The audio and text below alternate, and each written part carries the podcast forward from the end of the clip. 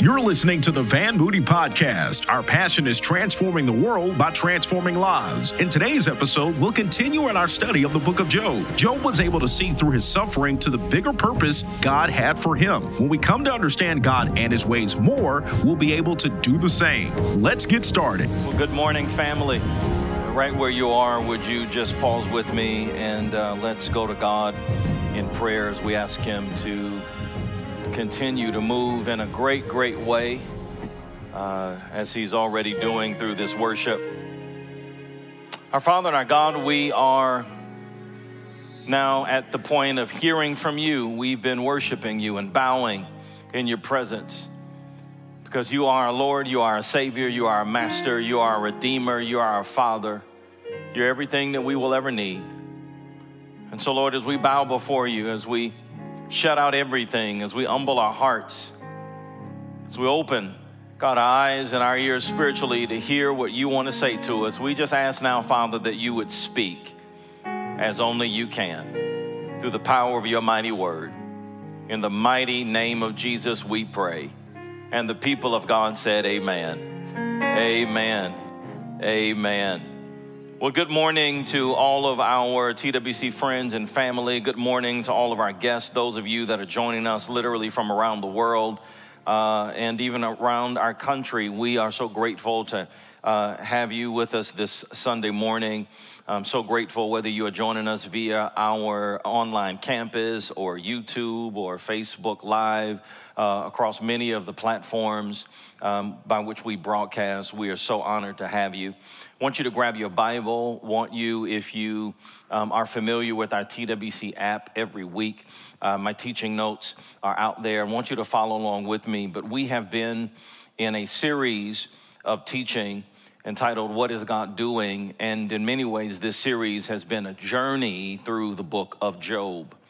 And so we've been walking through this uh, book, this incredible book, for the last several weeks now and we are approaching the conclusion of this series. In fact, on next Sunday, we are going to conclude this series. We're also going to observe Holy Communion in a very special way.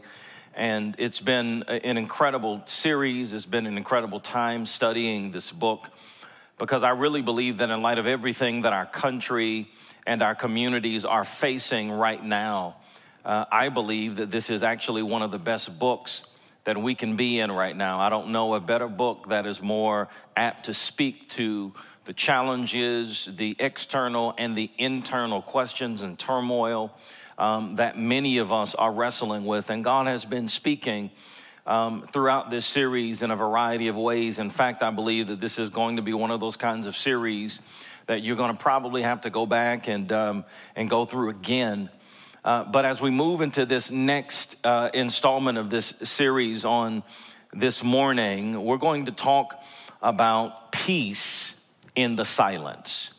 Peace in the silence. Now, one of the most important things that God has been teaching us through this book, as I've talked about, we've been journeying through this book of Job. One of the most important things that God has been teaching us through this book is that it's how you respond to difficulty and pain and hardship and even suffering that determines whether or not you come out on the other end bitter or better. I really leaned into that on last Sunday. And I want to start this Sunday with that in mind. It's, it's not whether or not we're going to go through hardships and difficulties, because we know that we are. Jesus even told us in this life you will have tribulation. So there is no such thing as a pain free, trouble free, problem free life. And so it's not whether or not you're going to go through it. Instead, it's how you go through it or how you respond to the difficulty and the pain, the hardship, and even seasons of suffering that will determine on the other side whether you come out bitter or better. Now, what I have learned over the many years of walking with the Lord and, and, and growing in my own faith is that I've learned that it's the people who seek the presence. I mean, the abiding presence of God more than those who seek answers. About, well, why am I going through this? And why is this hardship or this issue of suffering even hitting my life in the first place? What I've learned is that it's the people who seek the presence of God more than those who seek, who seek answers that actually find peace. That's what we find at the end of the book of Job. Now, I've been saying it all throughout this series and it bears repeating. The book of Job is a very critical and important book of the Bible. As a matter of fact, at the beginning of this teaching series, I shared with you, in fact, that the book of Job is the oldest written book of the Bible. It was the first historical um, written book in terms of historical and archaeological evidence. The oldest or the first written book of the Bible, um, in fact, was the book of Job. And I shared with you at the beginning of the series and at points throughout this series that I think that that's even very, very purposeful because there are some things that God says to us through this book that I think are very, very foundational. One of the most foundational things that God, I believe, wanted us to know from the very beginning is that He expects us to be faithful even in the midst of frustration. And I believe that's a part of why He holds up Job the way that He does. But this book for a variety of reasons, is very purposeful. And one of those reasons is because this book asks some very challenging questions. Questions like, why do difficult things happen to good people? Or why in the world would, would God allow a really good guy like Job to lose his family, to lose his livelihood? Questions like, why in the world, I mean, in light of the sovereignty of God, would God allow something like that to happen? And people have been raising these questions for, for many, many, many years. And truthfully, the greatest theological minds in history have wrestled with that question. And no one has come up with a conclusive answer. There is no definitive answer, even in the book of Job, about why God allows difficult things or challenging things to happen to good people. Because I don't think that that's what God wants us to understand. What is definitive, though, throughout the book of Job, is that God was there. What, what's definitive? is not why God allowed it to happen, but what is definitive is that God was there the entire time. Meet me in Job chapter 38, and let's pick up at verse number one. In Job 38 and in verse number one, God now begins to speak. For all of these chapters, God's been silent, but He's been there. He's been there, but he's been silent.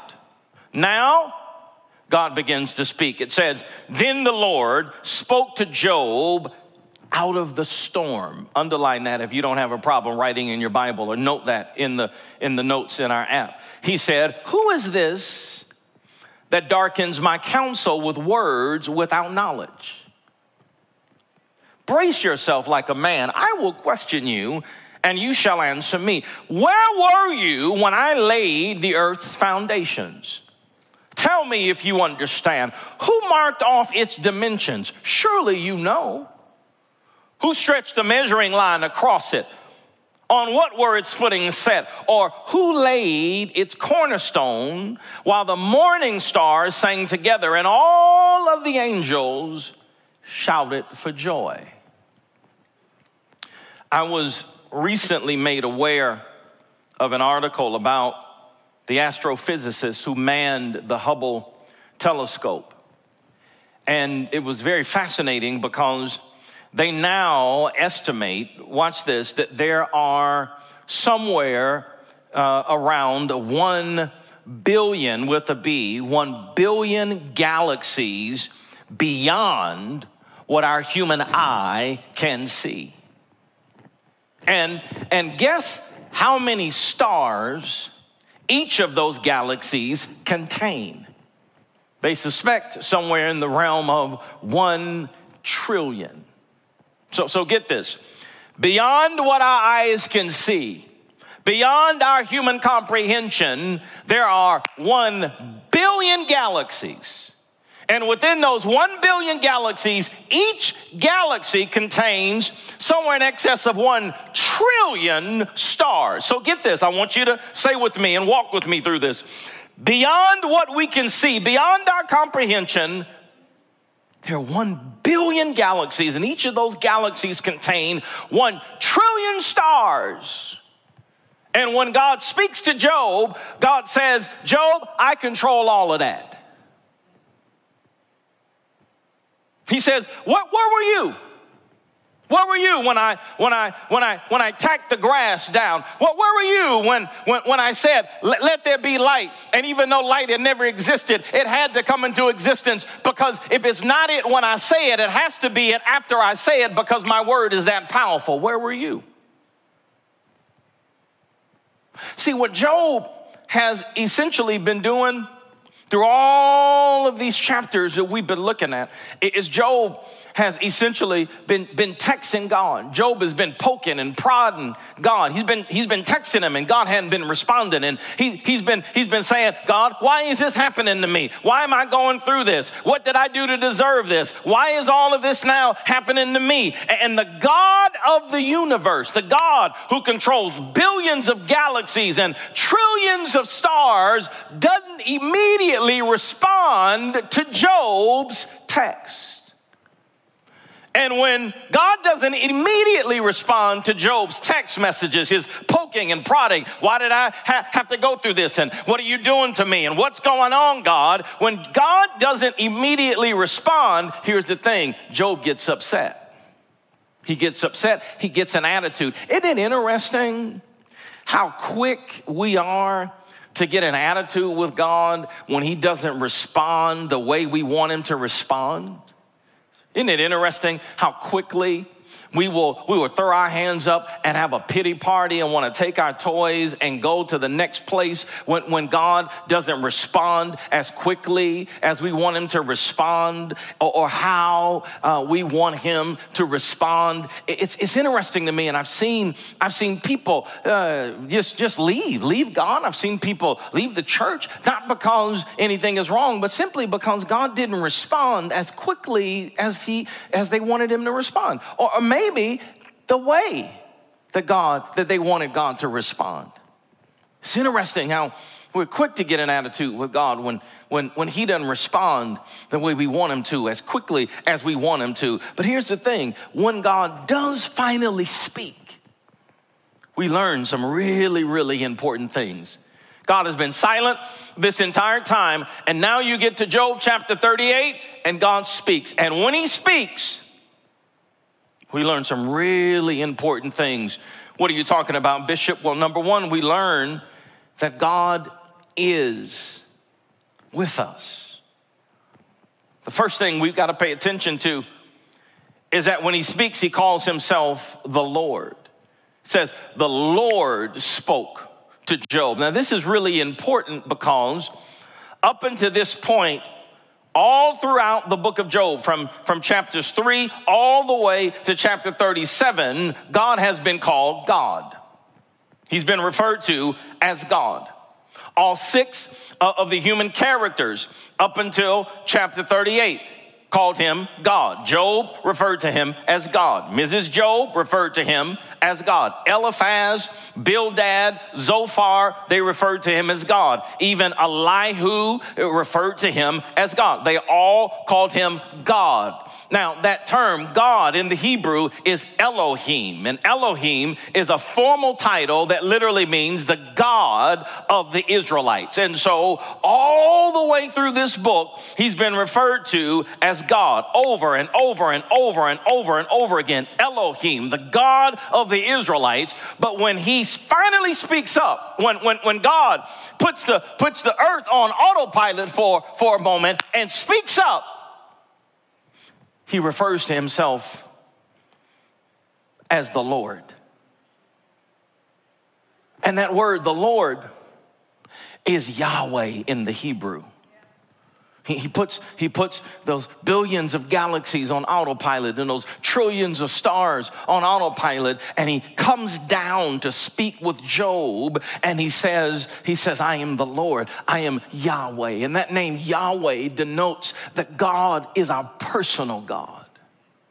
God first revealed himself as Yahweh to Moses when he sends Moses back to Egypt to tell Pharaoh to let my people go. And, and Moses has got nothing but excuses. God send somebody else, and I'm not good enough, and I have a stuttering problem. And he says, And who in the world should I say sit me? And that's when he reveals his name. He says, I am that I am, which means I shall be whatever you need me to be. That, that, that's Yahweh. And he's saying that I'm going to be with you, Moses, because I am your personal God.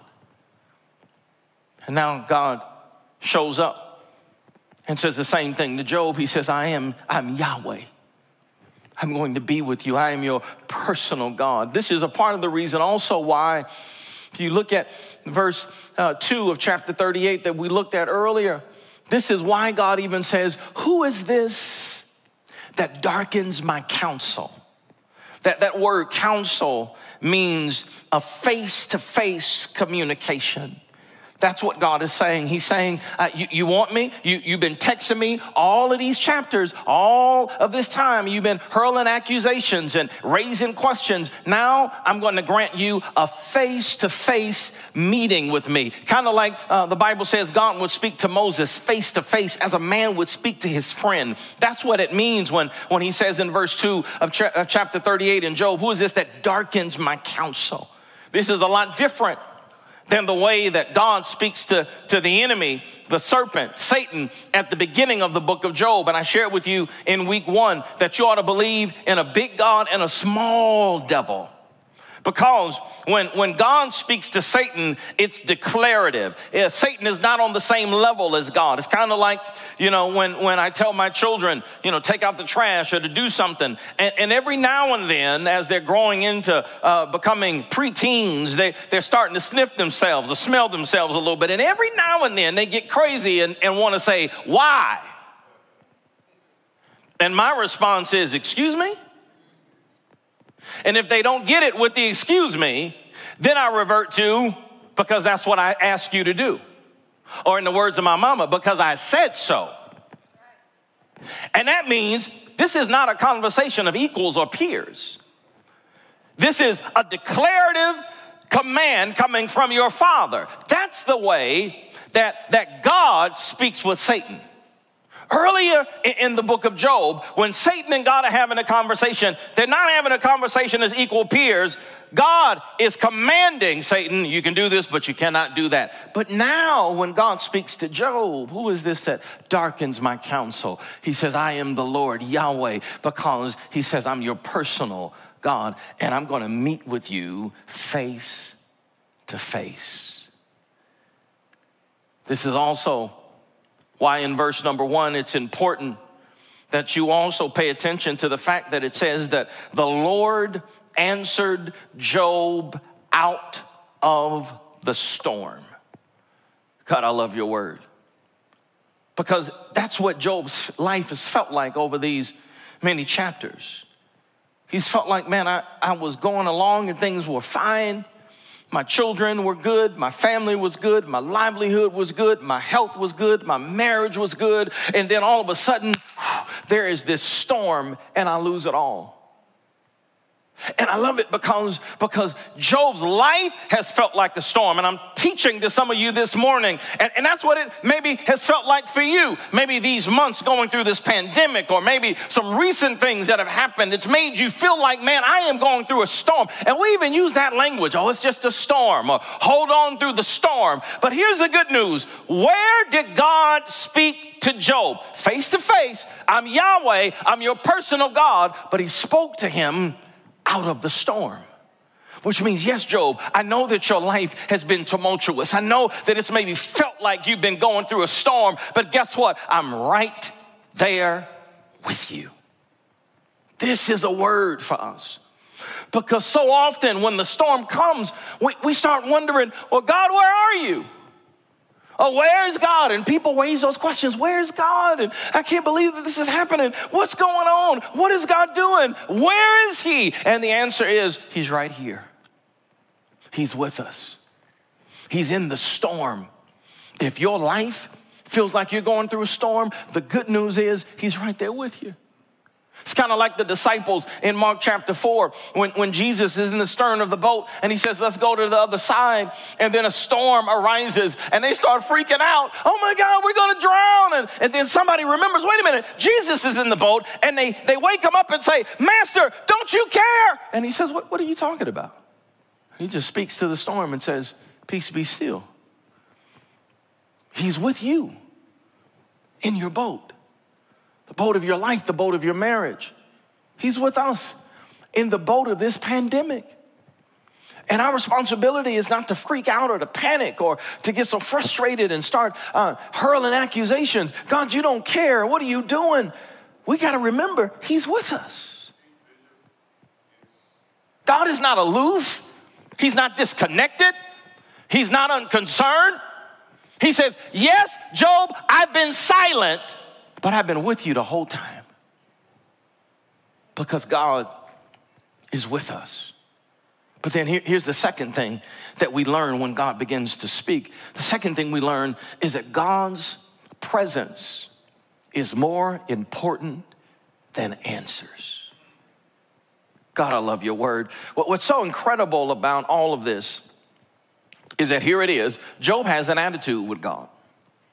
And all of these chapters, he's been poking and he's been prodding God. I can't believe I'm going through this and I haven't done anything to deserve this. And where are you, God? And, and what are you doing? And, and then God shows up and says, it says, okay, Job, you got a face to face communication, a conversation with me. But when God begins to speak, when you study uh, chapters 38 and chapters 40. And when, when God begins to speak, what you'll see is that God doesn't begin to answer any of Job's questions that he's been lifting up all of these chapters. As a matter of fact, instead of answering Job's questions, God actually has some questions for Job. God says, You know, where were you when I set in place billions of galaxies and trillions of stars? Where, were you? When, when lightning asked me, God, where, where should I go lodge for the night? Where, where were you? Where were you when the morning stars sang, when the angels were literally singing and worshiping God, when, when He was creating the world? He says, Where were you? God shows up and He begins to speak, but He doesn't answer any of Job's questions. In fact, He has questions for Job. Can you imagine what would happen if we had an opportunity to talk to God one on one, kind of like Job did, or maybe like Moses did when he would meet with God face to face as a man meets with his friend? Can you imagine what that would be like?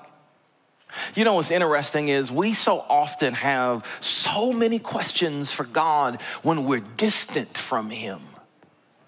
A lot of times in our in our prayer time where we're just like Job, lifting up all of these questions. God, I don't understand, and what's going on, and what are you doing? But but if you ever had the kind of opportunity where God was literally right in front of you, and He said, "Talk to me." What would your response be? Do you think that you would ask Him all of those questions? I doubt it.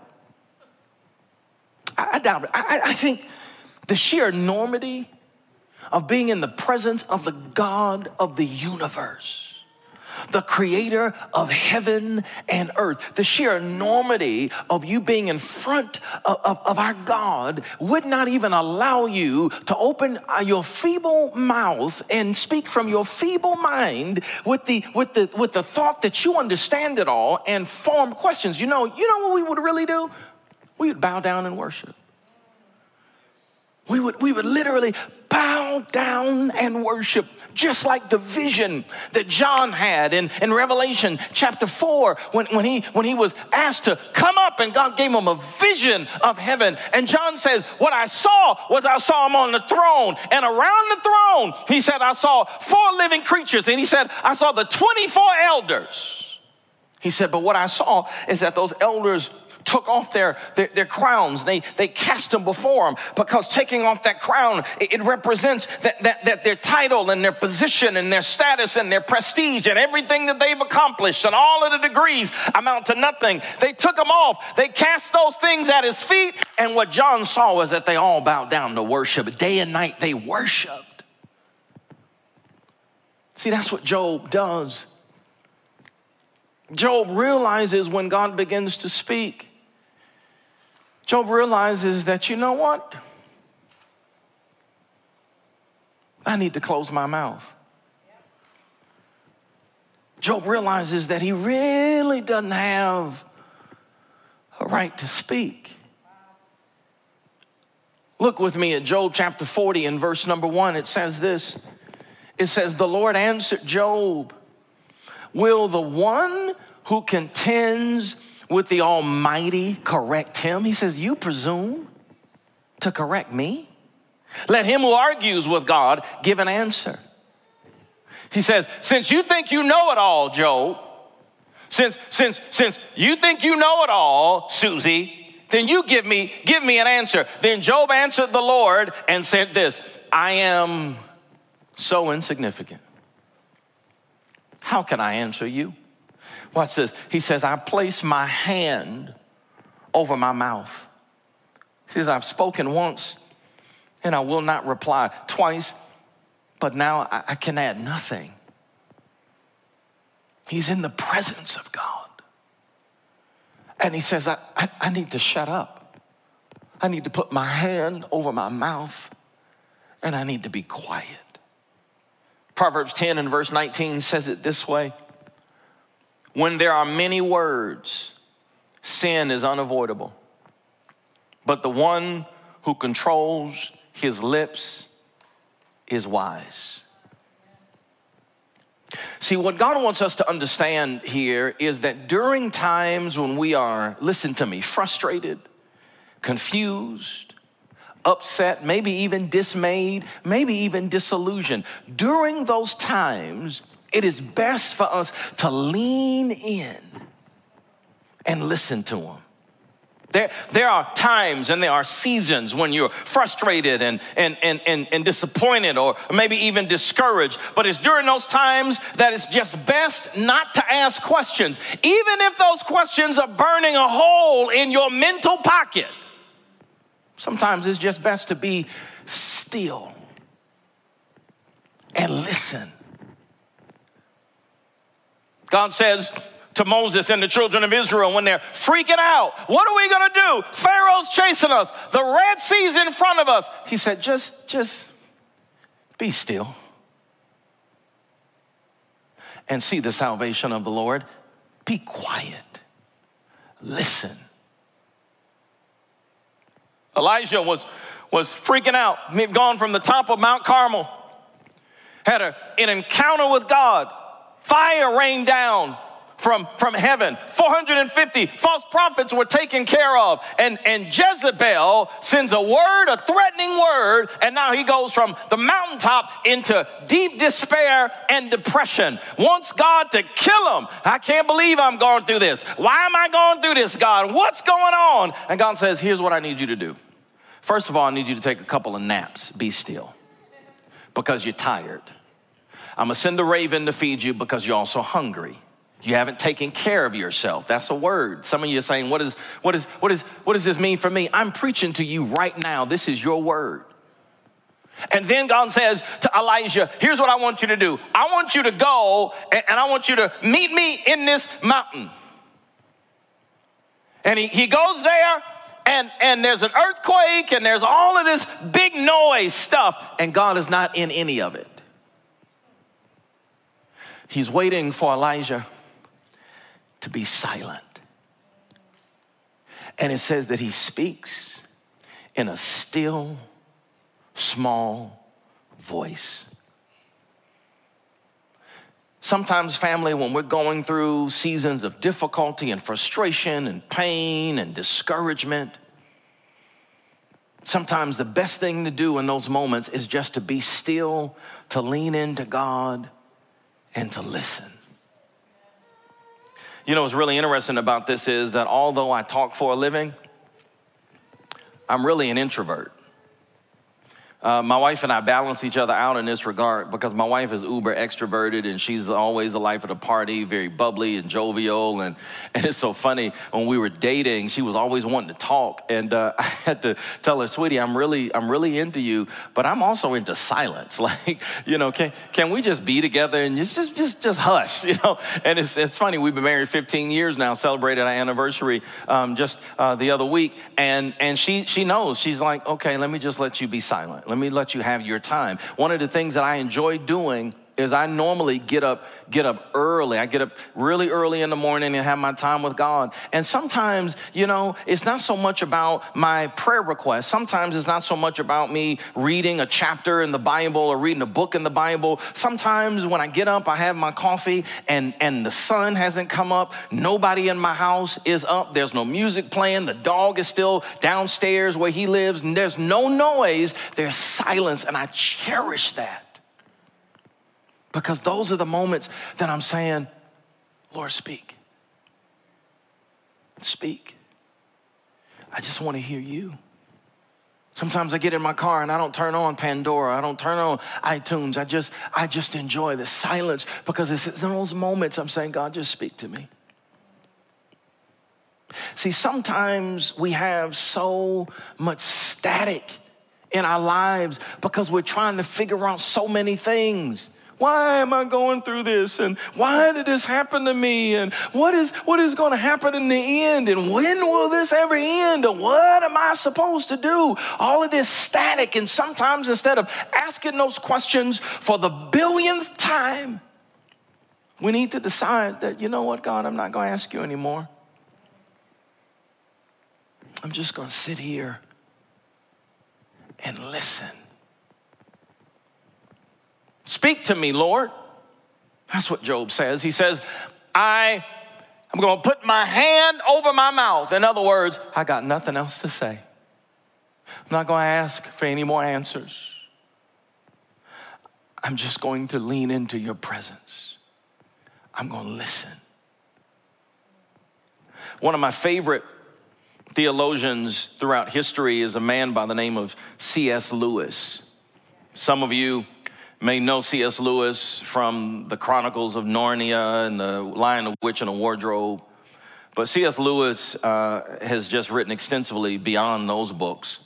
Uh, and one of my favorite books on just grief and, and, and seasons of suffering is this book called The Grief Observed. And um, if you are going through uh, the kind of time that Job is and raising questions and just wondering, God, what in the world is going on? Maybe it's a painful time. I highly recommend this book. it, it is a classic. He, he, he lays out so much in this book that is a blessing uh, in a variety of ways. But, but, but in this book, he is really just talking about a season of, of his own suffering. He, in this book, is really talking about how he's grieving the death of his wife. His wife's name was Joy, and she died to cancer. And he had a nickname for her, and that nickname was H. And I want to share an excerpt from, from this book, A Grief Observed, because it is such a blessing. And in many ways, he kind of, uh, in a succinct way, helps to clarify the, these moments of silence that, that, that Job finally understands are really important. And, and he reads it, and uh, hopefully they'll put up, uh, he, they, let me read this rather than I was going to say, hopefully they'll put it up on the screen. And uh, it, it says this this is a quote directly from this book. He says, If I knew that to be eternally divided from H, that's his nickname for his wife Joy, if I knew that to be eternally divided from H, and eternally forgotten by her would add a greater joy or splendor to her being, of course, I'd say, fire ahead.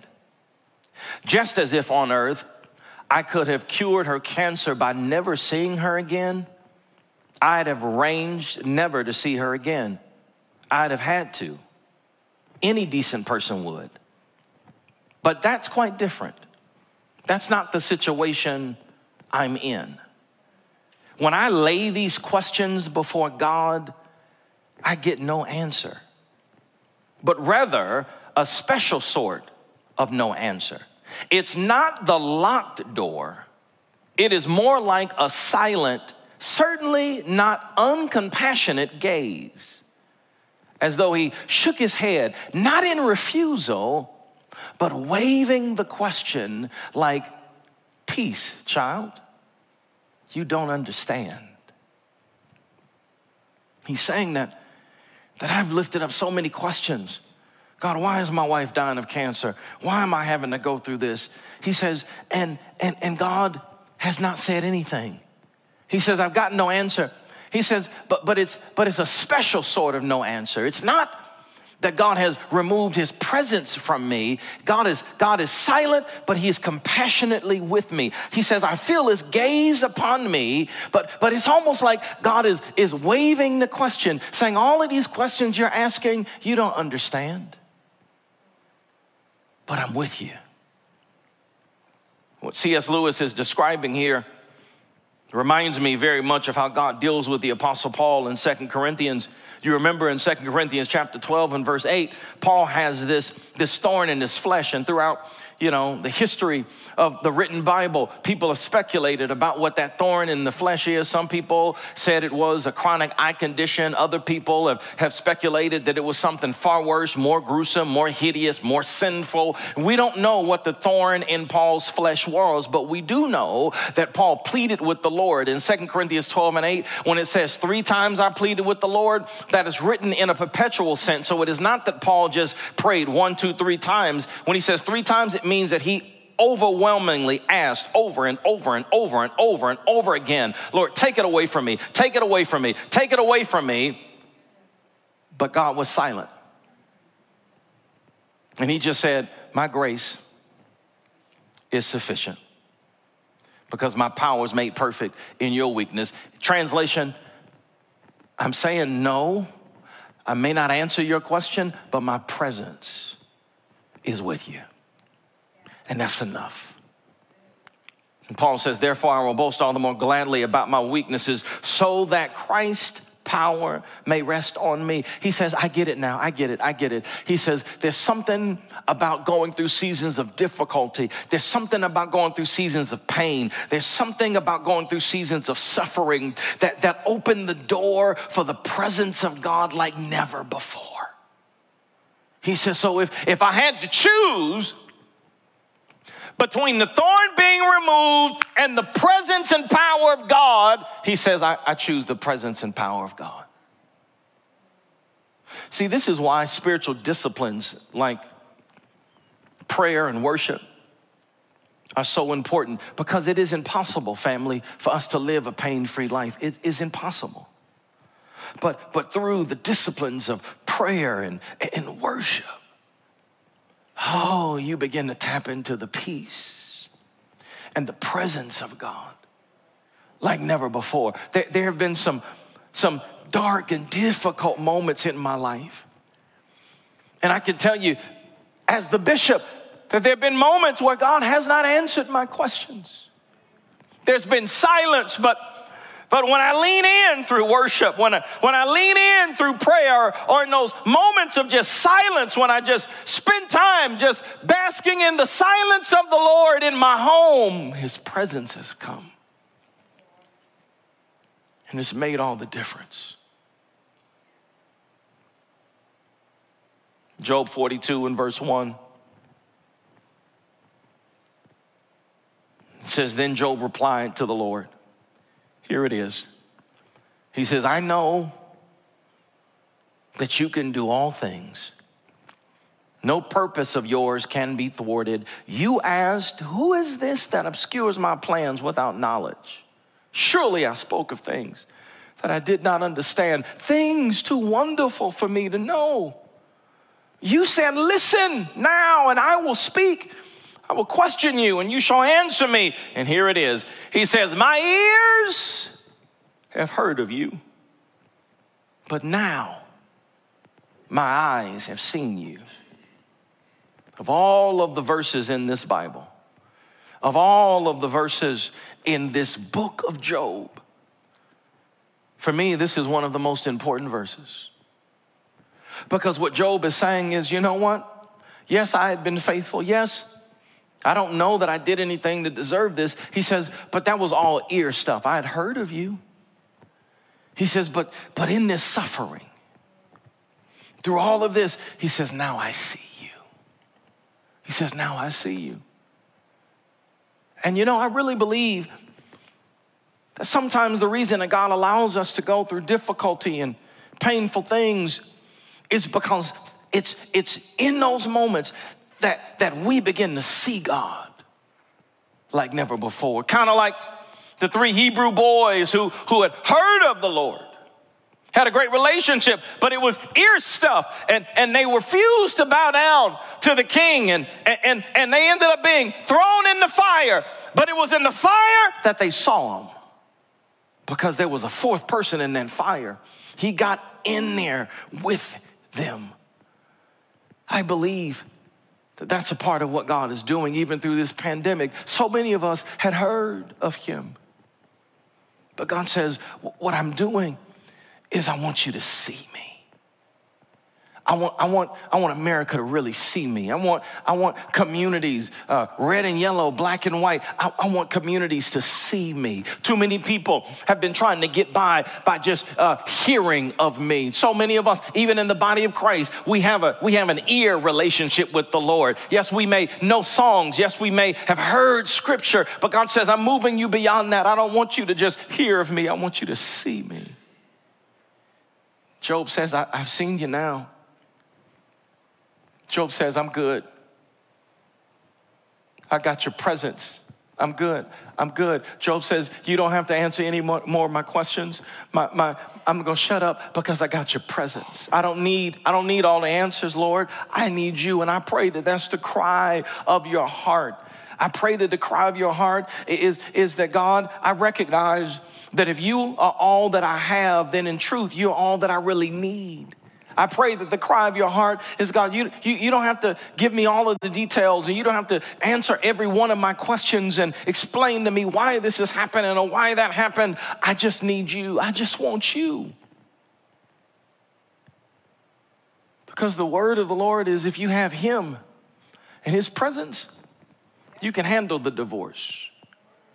If you have Him, His presence, you can handle this pandemic. If, if you have Him and this and his presence. You you, you can handle uh, the layoffs. If you have him and his presence you can handle the uncertainties. You can handle the difficult times and the questions if you have him and his presence. Because god will provide peace even in the midst of the silence. I want you to welcome now my spiritual daughter all the way from Jackson, Mississippi, and the Jackson Revival Center Church, Pastor Jennifer Beard. Would you receive her now? Well, hey, family, as I think about this message today, peace in the silence, and, and when I think about someone that could be the human face of this, the Lord put my spiritual daughter, an amazing woman of God, on my heart, Pastor Jennifer Beard all the way from uh, Jackson, Mississippi, one of God's uh, greatest churches, I believe, uh, not only in the South, but really around the country, the Jackson Revival Center Church. And she's the lead pastor there. And I'm just excited for her to join us on this Sunday as we close this message Peace in the Silence. So, uh, Pastor Beard, daughter, it's so great to have you this morning. As we talk about this, this, this moment or these seasons that we go through where you know, there are times where God is not saying anything. Um, we go through these silent periods, but yet God gives us peace. How have you seen that maybe in your life or in your ministry? How have you met God in that place, or maybe God has met you in that place? But in particular, how has this message uh, been lived out in your own life? Yes, sir. Well, good morning, Bishop. First of all, let me say thank you for reaching out uh, it's such an honor and a privilege to be with you and Dr. Ty, Eden, and Ethan, and the entire Worship Center family. You know, I love you guys with all of my heart. And uh, so I'm just excited to have the opportunity to to share a few moments with you. But absolutely, um, my mind immediately goes back to um, a time in 2010, uh, probably one of the most tumultuous times in my life that I had a situation where uh, my dad was diagnosed with cancer in August of 2010. Uh, one of my best friends was diagnosed with cancer in October of 2010. Hmm. And then in January of 2011, another best friend was diagnosed with cancer. And the thing was, not only was this my dad and two of my best friends, they were church members. Uh, one of the young ladies happened to be the daughter of my dad's secretary. And so we're talking, it was, they, it felt like three family members, not just, you know, friends, but, but family. And, um, I, I remember, you know, really trying to, to grapple with God, what are you doing? Because it felt like everything in my life was falling apart mm-hmm. and I did not hear his voice. And, um, you know, it was one of those things where it seemed like life was literally unraveling at the seams. And I was desperately needing to hear from God. And I, I did not hear him in that moment. And so some of the things I'll kind of share with you this moment are things that came in retrospect. Hmm. But the thing that kept blowing my mind was that I was I was hurting you know, in a way I had never hurt before. I was experiencing pain, I was experiencing grief. Um, but at the same time, there was an unexplainable peace. Mm. And, and that's kind of what I want to talk about this morning because, um, you know, Job is a beautiful testimony of the principle of recovery.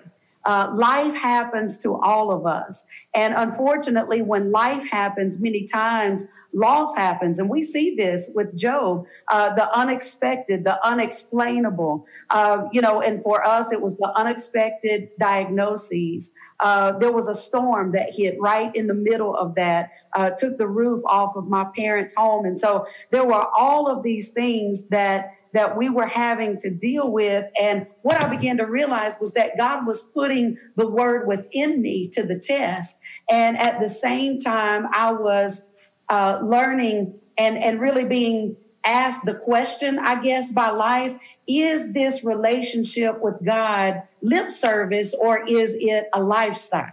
Wow. And uh, this is where I really began to tap into um, the principle of recovery, I guess, because, you know, the thing about life, when you have the ability to love people greatly, you also have the potential to be hurt deeply. Yeah. And for me, I was hurting so deeply because the people that I loved, the people that I shared life with, the people, you know, who, who were my friends, it seemed like everything in my life was being touched, everything was being tested. And so the question then became not what do you believe about uh, loss, but what do you believe about recovery? Wow. And so I was tested. Do I believe that God can can deliver me out of this? Is it possible to, to recover from this? Is it possible to bounce back? Because sometimes in life we can deal with so many losses. We wonder, will I ever bounce back? But that's the thing that I love about the gospel is that this moment in time, this season of my life, it tested me um, and really allowed me to experience for myself that the gospel is good news because Jesus himself is the prime example of the ability to recover from death itself. That when he got up, uh, it was a revelation to us of what is possible for us in the midst of seasons that seem impossible to recover from. And so, in the midst of the silence, my peace was coming uh, from the fact that I realized no matter what happened, no matter what was lost, because God was with me, uh, when I heard Him, when I didn't hear from Him, it was possible for me to recover. And so the Bible is replete with passages uh, about what it really means and what it looks like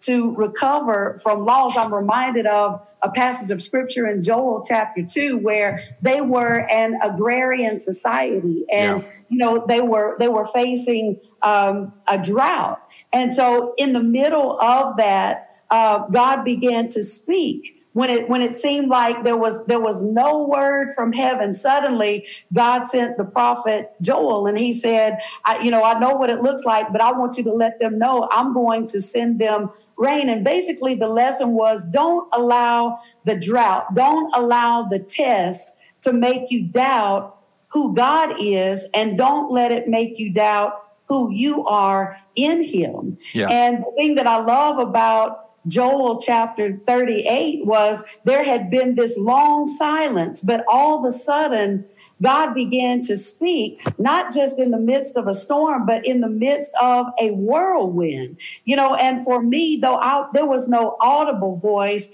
I began seeing the hand of God mm. in the midst of what was a whirlwind in my life. Because as as it turned out, I had to preach my best friend's funeral on the day she passed. I mean, on the day I preached her funeral, my dad passed away. Mm-hmm. I left from preaching her funeral. He passed away. And then right behind that, my other friend passed away. I preached nine funerals within a six week period. So I was trying to deal with the grief of having lost so many people. My dad was, you know, my dad, my best friend, my pastor. Um, and at the same time, in that season, I was also assuming the role of senior pastor of our church. And so you talk about needing to hear a word from God. You talk about needing to know God was with me in the middle of a storm.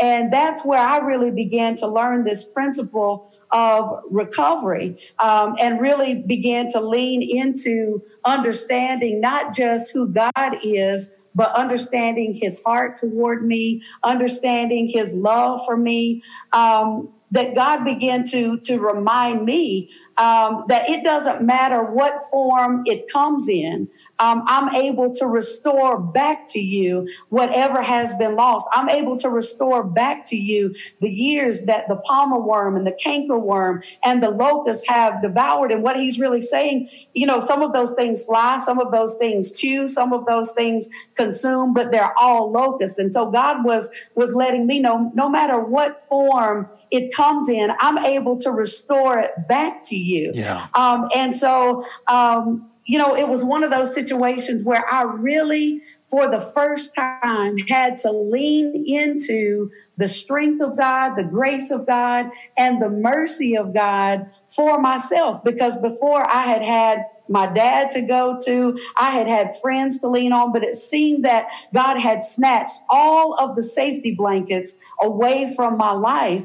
And what I began to realize was that if I lost everything, hmm. as long as I had God, I had what I needed. Now, that doesn't mean that, you know, God doesn't work through relationship and that we don't need others to lean into. But what I found out was, you know, that if God was all I had, God was all I needed, that He began to show me I am the God of restoration. I know how to fill your empty places when you're hungry. I know how to satisfy you.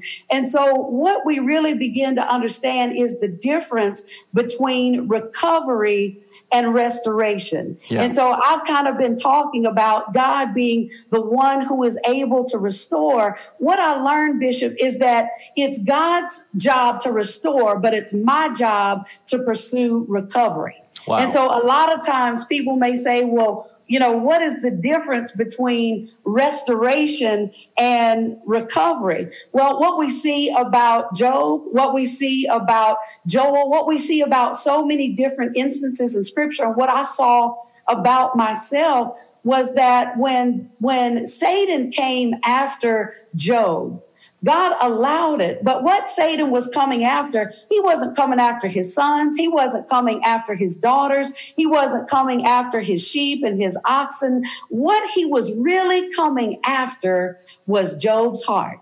Wow. What he was, and, and that is what I would say today. What I learned in the midst of the silence, what gave me peace in the midst of the silence was God pushing me on the inside um, showing me that I could endure whatever I had to endure if I didn't lose heart. When when the when the crops were attacked in Joel, it wasn't just about the crops. Uh, when Job was attacked, it wasn't just about his family. It was about his hope being attacked. It was about his optimism, his dreams, his focus, his expectation. The attack um, wasn't just about the harvest, so to speak, because all of those things were a result of the harvest in Job's life. Hmm. He was attacking the harvest to cause Job to lose heart. Hmm. And many times that's what the real battle is. You know, whatever we're facing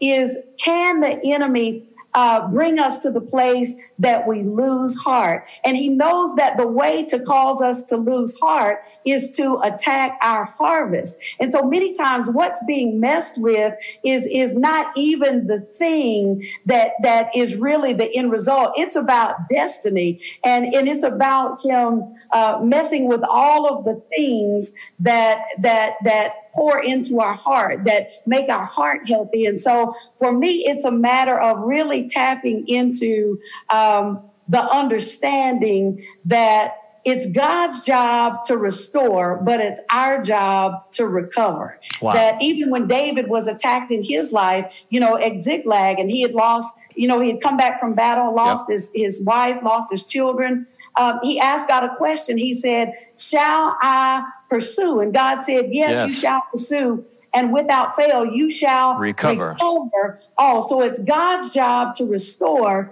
but it's our job to pursue recovering what he wants to restore. And so, you know, for me, it was a matter of really coming to a place that I could acknowledge where I was, that I could acknowledge um, you know, just how hurt I really was, um, and really begin to stand in faith because faith is not a denial of the fight, but faith is a denial of the fight to have authority over your final victory. Yeah. You know, so I had to really come to a place of acknowledging uh, where I was, that I had to receive the fact that God to, could restore unto me, but I had to pursue recovering what He wanted to restore. I had to call some things what they were. I had to be honest about how I felt, see it for what I could see, call it what it was, you know, and really say, God, give me the grace to pursue.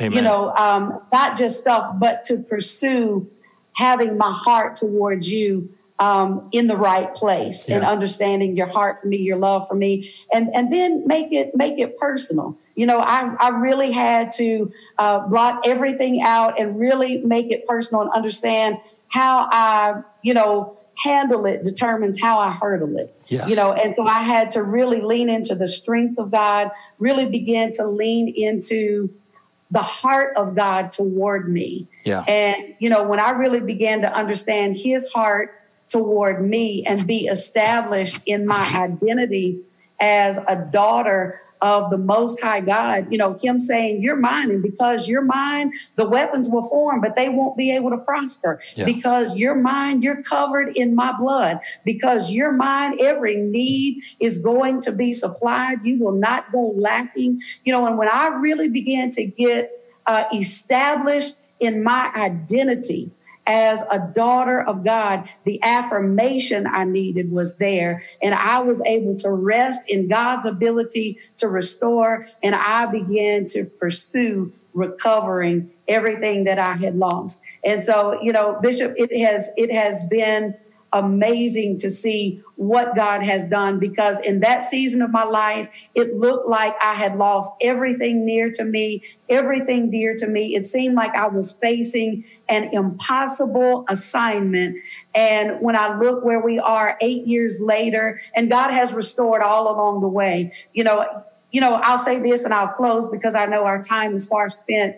Um, you know, but for me, sometimes we celebrate coming out of a thing, not realizing that we left a big part of ourselves in what we came out of. You wow. know, it's possible to come out, but sometimes we celebrate survival when God is saying, No, I don't want to just bring you out of the situation. I want to bring the situation out of you. So and good. so, what I really began to see was God's ability to restore, my responsibility to recover. But as I pursued allowing God to add to me what he wanted to add. I want to let you know he has done exceedingly and abundantly, far above anything I could have asked, anything I could think of, anything I could imagine. And, you know, we, the church has continued to grow. We have, you know, added campuses. We have added people. Um, God has added people to my life. Nothing in my life has gone lacking. And I'm so grateful for my connection with you because, you know,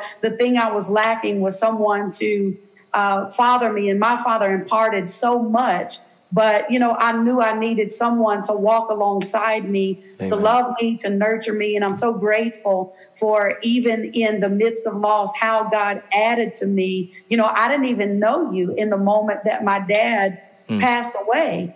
And just to see how God divinely orchestrated our connection you know, and I can truly say nothing in my life has gone lacking. And so um, I'm so grateful. So I pray that maybe there's somebody out there today who has experienced not just one loss, but extreme loss. I want to let you know I am a witness that God can restore back to you um, the relationships, the years, the hurt, you know, and He can give you your heart back, your heart for God, your heart for ministry your heart for people. You can open yourself up to love again, to be loved again. And I'm just telling you, God is doing some amazing, phenomenal things. So I, I hope that I've made sense. I hope I haven't been uh, too scattered, but I'm telling you, I love the book of Job because it is an amazing uh, example of what God can do, even in the midst of turmoil, in the time of storm, where maybe we don't hear Him speaking, maybe we can't make sense of what he's doing, I want to let you know it's not always what it looks like. And many times when it looks like it's falling apart and, and nothing is ever going to happen, you know, that is meaningful in our life again, it's in those moments God is already working to restore, to build, to increase. You know, He's always working for our good. So I pray that this has been helpful and meaningful uh, for somebody that indeed God can give you peace in the midst of the storm. He can give peace even in the midst of what seems to be a season of silence. Absolutely. It's been more than uh, purposeful and meaningful, it's been life. And so, family, there you have it. We may be in a storm now. Maybe your storm is COVID 19. Maybe your storm is uh, economically related or personally related. But regardless, He can and will restore, even in the midst of the silence He's still there, He's still moving, and He still has your best interest at heart. Pastor Jennifer, thank you so much for sharing your life and your story, and it's been transformative. Thanks for being with us on this Sunday morning. The pleasure's all mine, Bishop, and I just want to let the entire Worship Center family know I love each and every one of you guys, and uh, we're believing God for great things. Amen. Amen.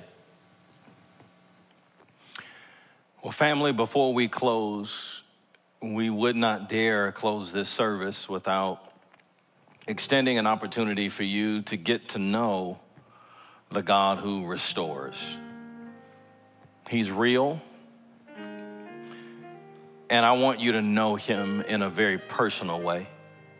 I want you to have the testimony like Job that I maybe had heard of you, but now I see you. That's how he wants us to relate to him in a real way. And all you've got to do is open your heart to receive Him this morning. You can do it in a variety of ways. You can go out to our website, you can open our app. Those of you that are already worshiping with us online, there's some prompts right there that you can click on that will take you into where you need to go to fill out information. Why do we collect that? Because the Bible says how we get to God is very simple. We have to believe in our heart and we have to confess with our mouth. That's it. Well, the way we confess in this digital space while we're trying to make the best decisions to keep everybody healthy and uh, COVID free is that we utilize that digital connect card or we go to our homepage. There's even a, a text feature. There's information about that that they may put on the screen. You can text your decision right now by way of your mobile phone. But the main thing is, however you do it, do it now. Would you open your heart? Would you, would you allow God to come in and impact you in a very significant way? Would you allow Him to lead you to recovery and restoration? You are going to recover. As a matter of fact, many of you already being blessed in the midst of it. Well, guess what God has on the other side of it? He's got greater in store. We're going to close on next Sunday and we'll see how God ends up blessing Job in the end. But that's your story. COVID 19 won't be forever. There's life after this, there's greater after this. God wants to bring you into that place. Let me pray for you and then we'll close. Father, I thank you for every person under the sound of my voice that's making decisions this morning. There are people, Lord, who have never opened their heart to receive you as their Savior. and God, I thank you that they're doing it now. Father, there are individuals who may know you as their Savior, but they don't have a faith community, a faith home, a church family. And I thank you that they're making decisions to connect with TWC now. Father, there are individuals that had Job like experiences, or maybe like Pastor Jennifer described, loss after loss, hurt after hurt. And instead of leaning in and listening, they walked away. But Father, they're returning back to you today. And so, Father, I thank you for every decision that's being made now, be it through our digital connect cards on our homepage, even through our text decision feature. Father, I thank you for every decision and pray your blessing of restoration and recovery that it would rest on every household under the sound of my voice right now in the mighty and matchless name of Jesus. Now, Father, would you bless your people? Would you make your face to shine upon your people? Would you continue, Father, to give us peace even in the midst of silence? That is our prayer and our blessing for your people. In the mighty and matchless name of Jesus. God bless you, family. We hope you enjoyed this message from Pastor Van Moody. For more information about Van Moody Ministries, please visit vanmoody.org. Thank you for joining us and have a blessed week.